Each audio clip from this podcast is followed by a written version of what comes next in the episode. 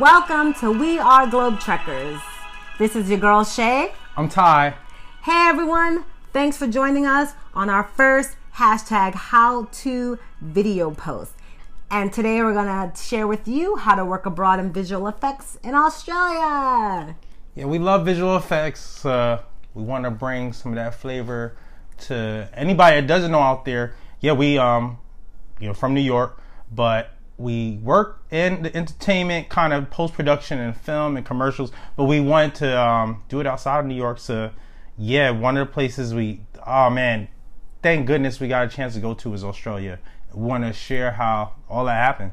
Yeah, yeah, yeah. So in 2011, we had the opportunity to work in southern Australia in a city called Adelaide at a major post production studio house and we loved it. We got to work, we got to vacation on the weekends, we got to hold kangaroos, and I got to pet lots of koalas. and just that experience in itself was life changing. So, we want to share with you five tips on how to get your foot in the store in a visual effects studio. Let's do it. Let's do it. So, first, you'll need at least three years of some kind of work experience in commercials or film. You know why? Because you need to know what you're doing. These people, they might sponsor you, or you have to get a visa to actually get down there and work for them. And some of the tools that we use are highly specialized or proprietary software. Yeah, three. I guess we'll define what is three three years experience mm-hmm. mean. Um, three years experience does not include schooling. Yes. Um, that includes professional work. Mm-hmm. Uh, I was able to um, go to a city college to start out just to learn some software. You might have heard of Photoshop. Um, some people, um, Final Cut Pro, Adobe Premiere. These are editing software, softwares that allow you to um, excel in that industry. After you get a job at, you know, a place, maybe it'd be a news station, maybe it'd be just a magazine, an online social media presence that you're doing titles for or um, effects for. Um, once you work outside of school for three years, then you have enough, uh, just enough experience to apply outside of the country. Yes. And with that being said, this will lead us to topic number two. You will need to get a visa, or the company will need to sponsor you. Um, there's several different kinds of visas that actually Australia has out there for specifically Americans who want to work in their country for up to one year. And this visa is called the Work and Holiday Visa Subclass 62. Now, the fees vary. Um, I don't know why. I think there was a flat fee a couple of years ago, but mm-hmm. it seems like um, there's some new rules where it changes based on like what time you apply. Um, but we will include a link to that on how you can apply for a visa. And for me, I got my visa within like two days. Incredible. So fast. and you can also apply for your visa at australia.gov.au. Yes. So after you've gotten your visa or you got your sponsorship from the company, you will need to update your demo reel if applicable or your resume and LinkedIn profile. I mean, you can't just have janky work out there. And I hope most of you watching are aware of what a demo reel is. Yeah, I like to point out um, I I love mentors. Every time I um, come across someone at least learning, I just want to know what they did to make it um, an industry, whether it be what they did to make it as a you know you know one of the I guess disciplines, let's say matte painting or background painting, I like to say, how did you make it in background painting? How did you do this? So I think uh, one of the key parts, what were we talking about? oh my gosh. Updating your demo yes. reel, LinkedIn profile, and resume. Okay. You want to look at all of those people that you may consider mentors or people you look up to, and you have to be just as good as them. I know this is such a tough concept, but you have to be just as good. And whether that's staying up, you know, 20 hours a night to to learn how to make a title. This guy never slept. or if you know if that involves um you know whatever visual effects means to you. I know I might snap my fingers and something appears. you might want to do what you see and re- want to replicate that yourself. That may take a long time, but your demo reel, when you do that effect, whether it be a title or anything else, my eyes glowing, you know, it has to be just as good as what you see on television. It just takes a lot of practice.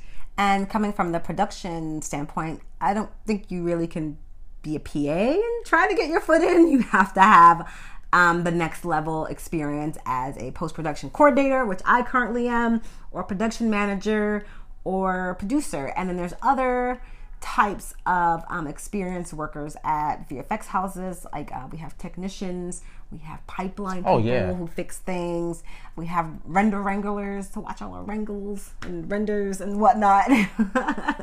Yes, uh, there are different ways to get in. Right now, we are production and visual primarily. Uh, so, um, the demo reel is a really big, big part of um, getting your foot in the door. And to define that demo reel, I like to define demo reel as a highlight of your work. It could be one clip that was your best work. It should be a moving image. Um, I mentioned Photoshop earlier. Don't submit JPEGs Photoshop unless you're going for like storyboarding or something like that or matte painting. Yeah.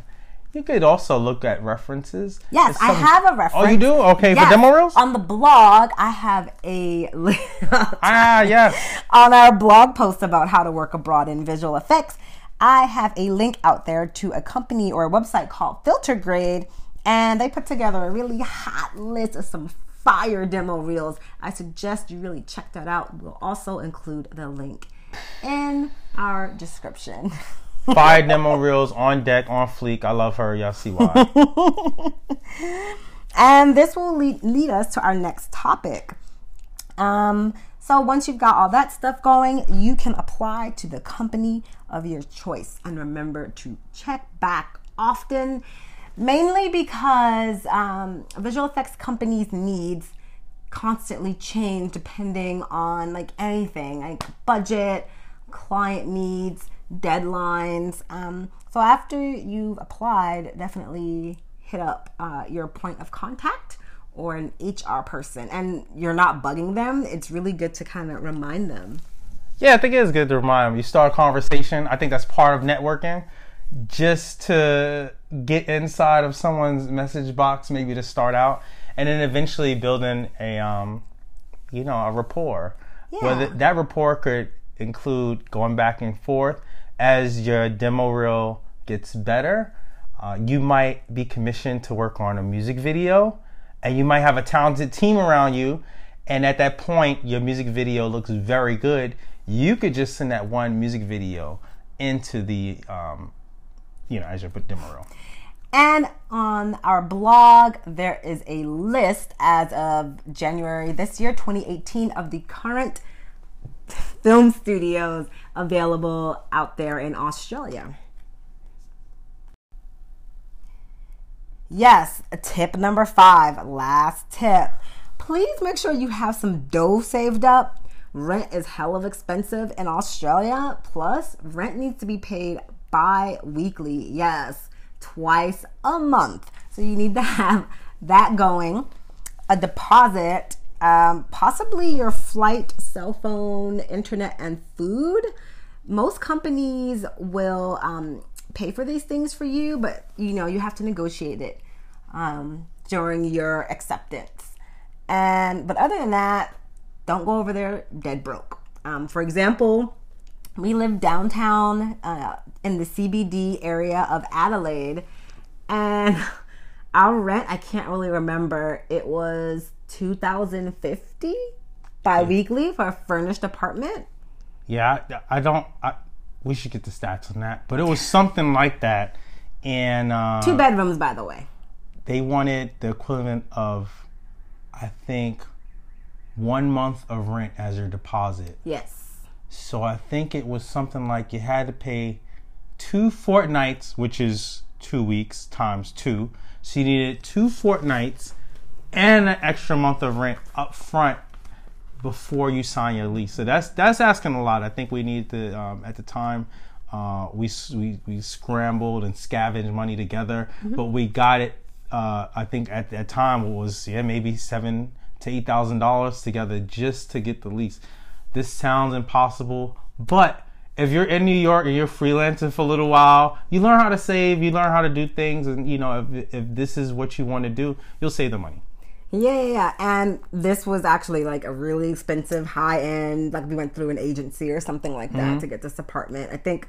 And it came recommended too. Yeah, it's recommended, but there are places that definitely are a lot cheaper than that downtown. But you know, we're kind of bougie, so our furniture and everything was like glass and like really like light colored, and we have like this huge balcony. It's Yeah. pretty dope. it was dope and i think our purpose and i you know our purpose was just to live close to work Yeah. Um a lot of people's purpose is to be able to have a nice walk to work maybe an hour maybe two hour walk we just want to live as close as possible i was nervous at the time i think i just had three or four years experience so i was like yo how's it gonna work out i was like wait if i live close I can at least be on time. Yeah, so, never late. hey, even if I didn't get the work done, you know, or was it like, yeah, I, I needed to catch up on my software skills. I was close enough to work where I could, you know, I think perform well enough. Yeah, and for me, I was just like, okay, Australia, outback. I'm not living anywhere where dangerous creatures can like potentially kill me. So we need to live in the middle of the city. They're beautiful birds and stuff like that. But yeah, the make sure um, your accommodation is taken into consideration when you do apply or want to work abroad. Yeah, and I think that's it. These are the steps that you can take to work abroad in Australia or wherever you want to work in the world.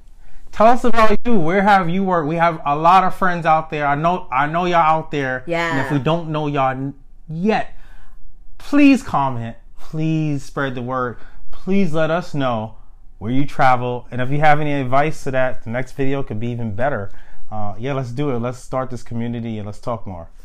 Yeah, thanks everyone. Thanks for listening. And hopefully, we'll have some more how to videos, probably travel related. I'm thinking like a packing one, like a Oh yeah. weekend trip for like how to pack a carry Yeah, what would y'all like to hear about?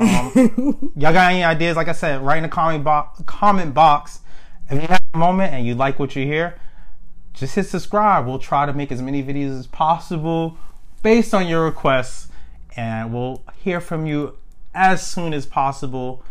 DM any way you get to us. Do it. We are Globe Trekkers, but we're not without y'all. Yes, go to our website, weareglobetrekkers.com, Instagram, weareglobetrekkers.com, and Facebook, Ty and Shay. So all y'all the trackers out there, peace. Happy trekking!